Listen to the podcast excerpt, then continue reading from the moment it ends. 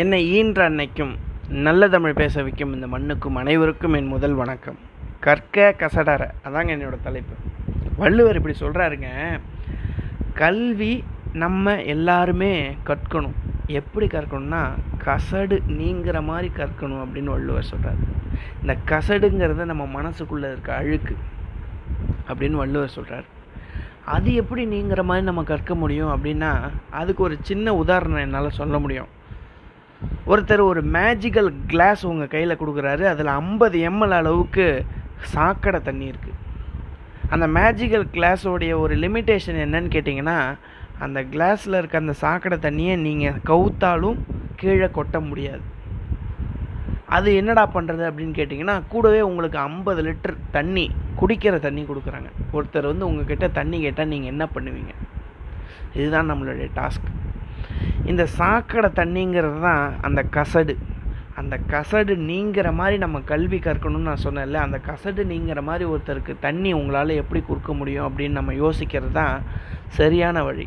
இப்போ அந்த ஐம்பது லிட்டர் தண்ணியை கொஞ்சம் கொஞ்சம் கொஞ்சமாக அந்த கிளாஸில் ஊற்றிக்கிட்டே இருக்கிறப்ப கொஞ்சம் கொஞ்சமாக அந்த இது கசடு அந்த சாக்கடை தண்ணி டைல்யூட் ஆகி டைல்யூட் ஆகி ஒரு கட்டத்தில் அந்த கிளாஸில் ஒரு இருபது லிட்டருக்கு அப்புறம் நல்ல தண்ணி வந்து நிற்கும் அதுக்கப்புறம் அந்த கிளாஸில் குடிக்கிறதுக்கு யாருக்காவது கொடுக்கலாம் அப்படின்றது ஒரு லாஜிக்கலான ஒரு விஷயம்.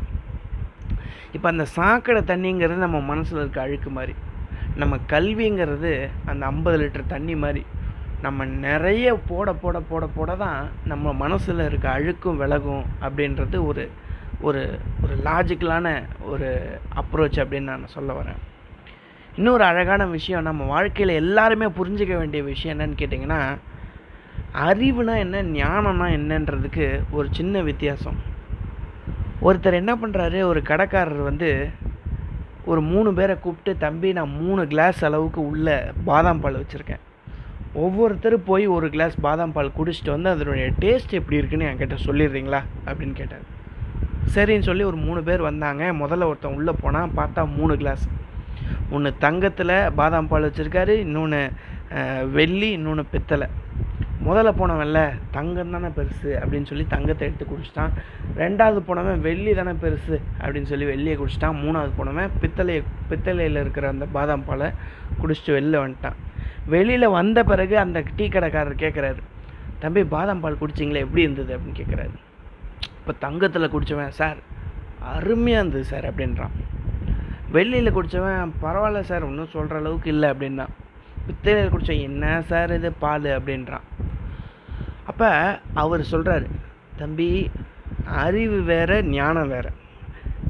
நீ அறிவாக உள்ளே போயிருக்க அதை நான் நம்புகிறேன் ஆனால் ஞானத்தோடு வெளில வந்தீங்க அப்படின்றதே என்னால் நம்ப முடியாது. எப்படி சொல்கிறீங்க அப்படின்னு கேட்குறாரு அப்போ அந்த டீ கடைக்காரர் சொன்னாராம் தம்பி மூணு கிளாஸ்லேயுமே நான் ஒரே பாதாம் பால் ஒரே டேஸ்ட்டில் தான் போட்டேன்.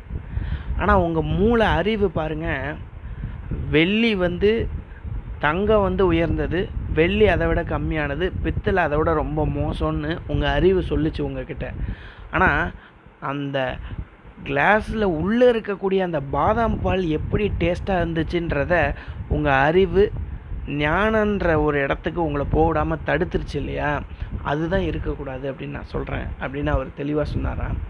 ஒரு டீ கடைக்காரரே அறிவும் ஞானத்தையும் பற்றி ஈஸியாக எக்ஸ்பிளைன் பண்ணுறாரு அப்படின்னா நம்ம வாழ்க்கையில் அந்த அறிவு அந்த கல்வி நம்மக்கிட்ட இருக்கிறப்ப அந்த கல்வி கூட ஒரு அன்பு சேர்ந்துச்சுன்னு வச்சுக்கோங்களேன். ஒரு அறிவாளியாக ஒருத்தர் இருக்கார்.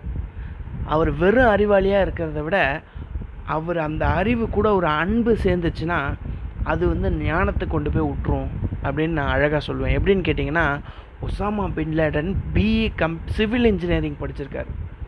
நிறைய படிப்பு அவர் படிச்சிருக்கார். ஆனால் அவருடைய கல்வி அனைத்தையுமே அவர் என்ன பண்ணார்? இன்னொரு நாட்டை அழிக்கிறதுக்கும் இன்னொரு உயிரை சிதைக்கிறதுக்கும் அவர் பயன்படுத்தினார். அதனால் நம்ம கற்கக்கூடிய கல்வி இன்னொருத்தருக்கு பயன்படுற மாதிரி இருக்கணும். அப்துல் கலாம் நிறைய விஷயங்கள் படித்தார் ராக்கெட் சயின்ஸ்லாம் படித்தார் ஆனால் அவருக்கு உங்களுக்கு ரொம்ப பிடிச்ச உங்கள் வாழ்க்கையில் மிக சிறந்த பரிசு என்னன்னு கேட்குறப்ப அவர் என்ன சொன்னார் தெரியுங்களா? அந்த ஆர்ஃபனேஜில் இருக்கிற அந்த கால் வெயிட்டாக இருக்கக்கூடிய அந்த பசங்களுக்கு வந்து காலே இல்லாதவங்க வெயிட்டாக ஒரு மெட்டீரியல் போட்டதுக்கு வெயிட்லெஸ்ஸாக ஒரு மெட்டீரியல் கண்டுபிடிச்சி அவங்க போட்ட பிறகு அவங்க ஓடி வந்த சந்தோஷம் தான் எனக்கு ரொம்ப பெருசு அப்படின்னு அப்துல் கலாம் சொன்னார் இல்லையா? அதுதான் கசடர நீங்கிற மாதிரி கற்ற கல்வி. ஆனால் கசடு அதிகமாக இருக்கிற மாதிரி கல்வி வந்து ஒசாமா பின் லேடன் படித்தார் இவங்க ரெண்டு பேருக்கும் இருக்க வித்தியாசத்தை நம்ம உணர்ந்தாலே கல்வி நாங்கள் எப் நம்ம எப்படி கற்கணும் அப்படின்ற விஷயத்தை நம்ம எல்லாருமே புரிஞ்சுப்போம் அப்படின்னு நான் நினைக்கிறேன். நல்ல வாய்ப்புக்கு நன்றி சொல்லி விடைபெறுகிறேன். நன்றி வணக்கம்.